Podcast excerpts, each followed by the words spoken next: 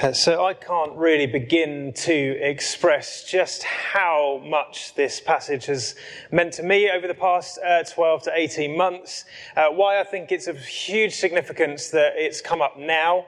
Um, I, I, really considered preaching on this lots and lots of times. Uh, and as I said, I, I, planned yesterday's retreat day, put it all in the diary, and then found out that we have the same passage today.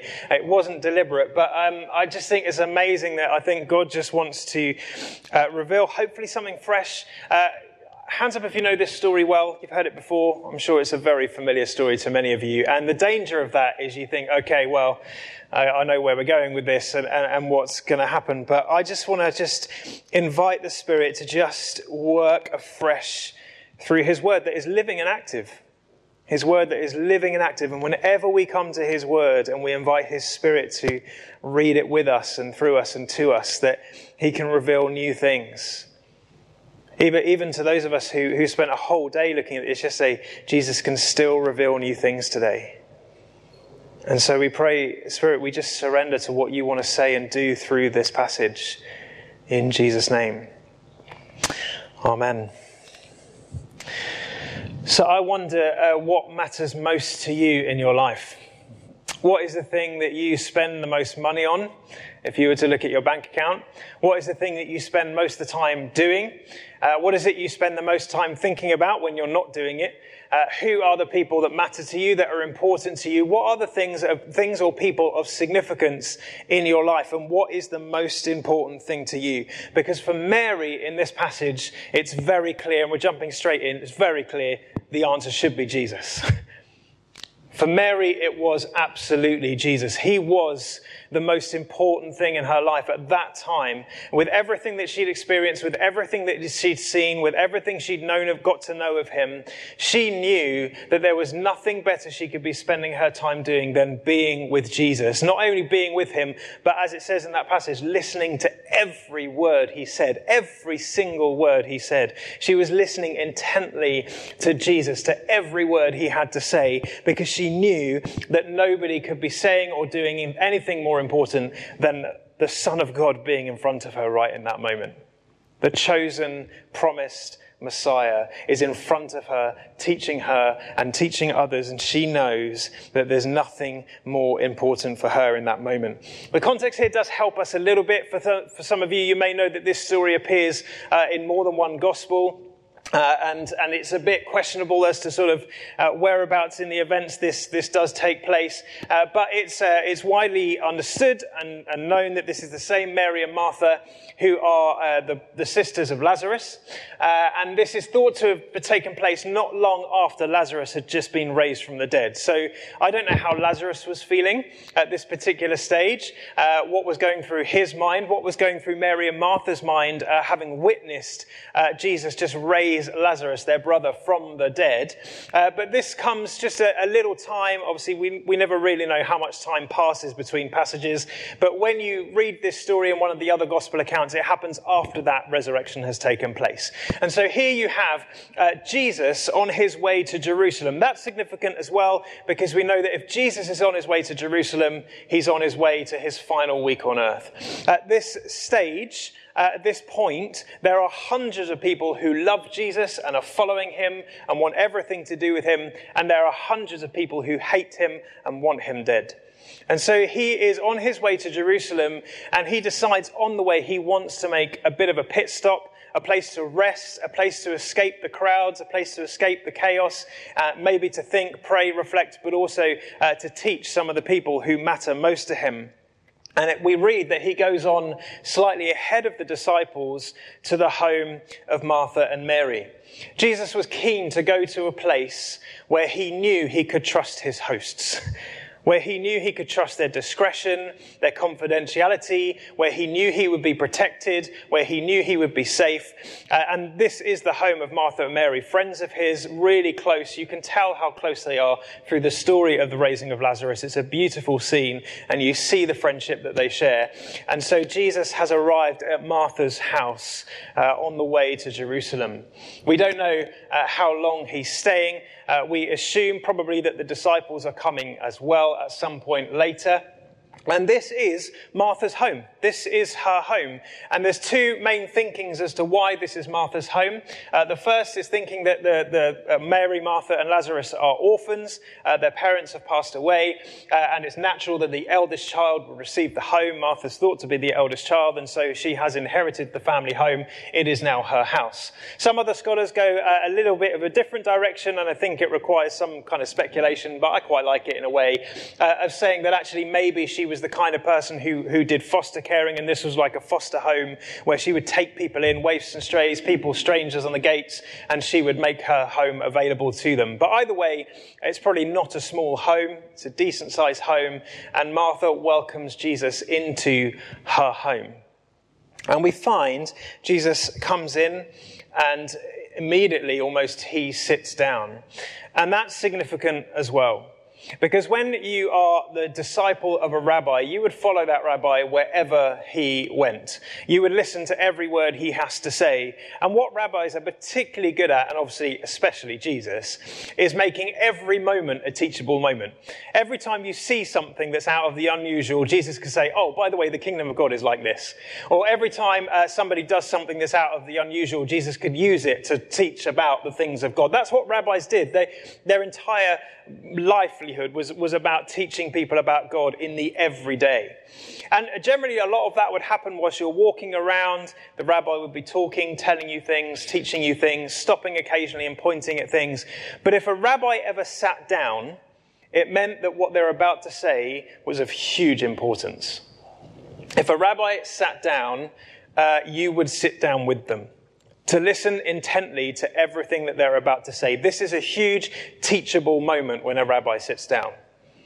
Uh, we see Jesus do this when he opens a scroll and then he sits down and he says, Today this has been fulfilled in me. You know the passage, I'm sure. Jesus is sitting down, and there at his feet we find Mary. Against everything society should be saying in that scene, we find Mary sat at the feet of Jesus. In the eyes of society, she should not be there. She really shouldn't be there. First of all, because uh, at the time she's a woman, uh, and that place around Jesus' feet was reserved for the men, and particularly for the initial apostles and then uh, other disciples as well. It was a very uh, special, sacrosanct place to be sitting that close to Jesus. So equally, she, to be honest, to be fair to Martha, Mary should have been helping. Martha was totally right in, in her request of Jesus because it was expected that if you are the family home and the host is getting things ready, it is expected that your younger sister would be helping. It's perfectly acceptable for Martha to request that of, of Mary. But she's not. She's sat at the feet of Jesus. She's worked her way through the crowds probably with lots of muttering and mumbling, mumbling going on as to who is this woman and what's she doing so close to Jesus. Uh, there, obviously, some commentators uh, do think that this may be the same scene as the alabaster jar. Really hard to know or not whether, whether or not it is. But anyway, here is Mary sat at the feet of Jesus. Against everything society is teaching, against everything she should be doing, in inverted commas, she is sat at the feet of Jesus, listening to every word he says. Every word. Intently. Not only listening, but I think this is one of those build your life on the rock moments that she's not only listening to this teaching of Jesus, but she knows she's going to be building her life on what he's saying. That he is her one thing. And then we have Martha and we know the story well. Martha, as we said, rightfully comes up to Jesus. And she almost kind of, I mean, I don't know how you read it, but I always read it as Jesus, Mary's not listening to me. If you tell her to do it, maybe she'll listen to you. Maybe she'll pay attention to you because she's not paying any attention to me. Why isn't she helping? Can you not ask her to help. And then what Jesus does in that moment is of huge significance, not only to Martha, but to you and me today. He turns to Martha and he says, first of all, what does he say? Martha. He says it twice, actually. He says, Martha, Martha. I don't know if you realize how incredibly significant that is. Because you can leaf your way through the whole of Scripture and you can count very easily the number of times that happens because it's not very often. It is not very often that God uses a name twice. And whenever he does, it's hugely significant. And he'll do so for a number of different reasons. So, take for example Moses, which is the first time, uh, one of, one of the first times we hear it, where, where Jesus, uh, where, where God calls Moses through the burning bush, and obviously we have Moses, Moses.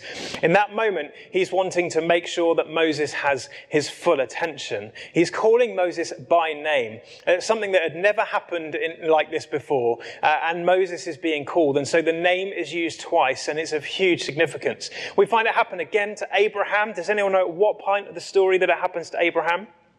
When does Abraham's name get used twice? Yes, just before he's about to sacrifice Isaac. And God interrupts him and says, Abraham, Abraham, stop what you're doing, I'll, I'll send you the, the ram. Uh, amazing. He's doing it obviously clearly to make sure that he has Abraham's attention, uh, that Abraham is fully focused on the fact that God is speaking to him. It happens also uh, in the story of Saul, uh, the story where, where, Saul is called, the name is used twice, uh, and that is very much to make it very clear that he is being called by name, uh, that it's specific to him, that God, again, just getting his attention, making sure he knows that God is speaking to him. It also happens uh, with Simon Peter. Um, I think it's at the Last Supper. Uh, he, again, with tenderness and love, Jesus uses his name twice. So often, when God uses someone's names twice, it's either to get their attention, to make sure they know that God is speaking to them, that they're listening, that they have His full attention, uh, they, yeah, He has their full attention, but also to let them know how precious they are to Him. And I think with Martha, we have a combination of all of those things that God wants to make it very clear to Martha, he's speaking directly to her in Jesus. And so, Martha, Martha, you are concerned and worried about many things. And what he's doing in that moment is he's bringing into the light the anxieties that Martha has been struggling with, the things that she's worried about, the things that she's buried, the things that she's concerned about. Jesus is bringing them into the light and inviting her beautifully to experience something that Mary is experiencing. It's very important to know Jesus is not condemning Martha for being busy. He's not condemning her for being hospitable because clearly she's being lovely, isn't she? She's trying to make the house ready, get the food ready, make it hospitable for Jesus. She's not doing a bad thing. Jesus is not condemning her for what she's doing. He's inviting her to experience something that Mary's experiencing. He's inviting her to something greater. Something that he actually refers to, and every translation does it because it's the most accurate way of doing it, to the one thing that matters. The one thing that matters. That is Jesus. And he's inviting Martha to see him the way that Mary has come to see him. He's not opposed to the effort that she's making, but he doesn't want her to earn something that she already has that favor that she already has in the eyes of Jesus. And he's inviting her to experience that one thing that Mary is sat on the floor experiencing in that moment. And it's a beautiful invitation to you and to me today. And he's inviting us not just to think about all the things he's done, he's inviting us to know him, to actually know him. Uh, I heard a quote this week that has become my new favorite quote, and I'm going to make no apologies now. I'm going to be saying this a lot over the next couple of weeks because I think it's beautiful and it sums up something I've been writing for about 18 months better than I could. And it's this The best thing about Jesus is Jesus. The best thing about Jesus is Jesus. Mary has discovered that. She sat at the feet of Jesus and she knows there's nowhere else she'd rather be. There's nothing else she'd rather be doing than sat at his feet listening to every word he's saying. And Jesus is desperate for Martha to see and to do the same. He's not telling her to be more like Mary. He's not comparing them in any way. He's not condemning Martha for what she's doing. He's inviting her into that relationship. We've said time and time again that what Jesus invites us to is not religion, it's relationship. He's inviting Mary and Martha together to experience Him together, to know Him as the one thing. And I did this yesterday. I just want to finish reading these words from Colossians because I just think it just sums it up beautifully. And obviously, this is Paul writing to the church in Colossae, so it's usual Paul language and uh, sometimes a bit heavy, but good. Uh, and then he's, he's writing this to them, and he says, So then, just as you received Christ Jesus as Lord, continue to live in him, rooted and built up in him, strengthened in the faith as you were taught, and overflowing with thankfulness. See to it that no one takes you captive through hollow deceptive philosophy, which depends on human tradition and the basic principles of this world rather than on Christ. And here's the kicker. For in Christ, all the fullness of deity lives in bodily form, and you have been given fullness in Christ. What more could we possibly want in this life? You have been given the fullness of Christ. The fullness of God in Christ is yours. And yet we want other things. Or we get concerned by other things. And I'm not saying that we don't have anxieties, we don't have worries. Jesus is not saying that, but he's saying in those moments there is an invitation to know Jesus as your one thing, to know him as the one thing that matters in this life. Nothing else matters more than Him. You can have everything this world has to offer, but without Him, you have nothing. You can have nothing, but with Him, you have everything. What more could we want? So, the invitation to all of you this morning is to move closer, I think. Even if you consider yourself to be a Mary already and you're sat at the feet of Jesus soaking up every word he says, no matter what we learn about Jesus, there's always more to discover. There's always more to learn. And as we sang, the more we see, the more we love him. So the invitation is to draw closer. If you're more related to Martha, the invitation by name is to come and experience what Mary is experiencing, to know that he holds you, he has you, he loves you, wants relationship with you. If you're relating to the disciples who are trying to catch up with Jesus, you feel like he's rushed ahead of you and you've fallen behind, the invitation is to come into the home, sit at the feet of Jesus. If you find you relate yourself more to other people in the story, the invitation is the same. Come a little closer because nothing this world has to offer will compare to Jesus. Nothing. He is our one thing. And I'm not saying it's easy by any means. Life distracts us, the world is around us so hard. But nothing is more valuable in this world than Jesus. Let him be your one thing the one thing that matters. It's the principle of Shadrach, Meshach, and Abednego. Even if, even if things don't go the way I want, even if things don't work out the way I'm planning, even if things are hard, even if things are not uh, the way I like them to be, even if uh, there are struggles in my life, even if, even if, even if, I still choose Jesus as my one thing. I still choose Jesus as my one thing.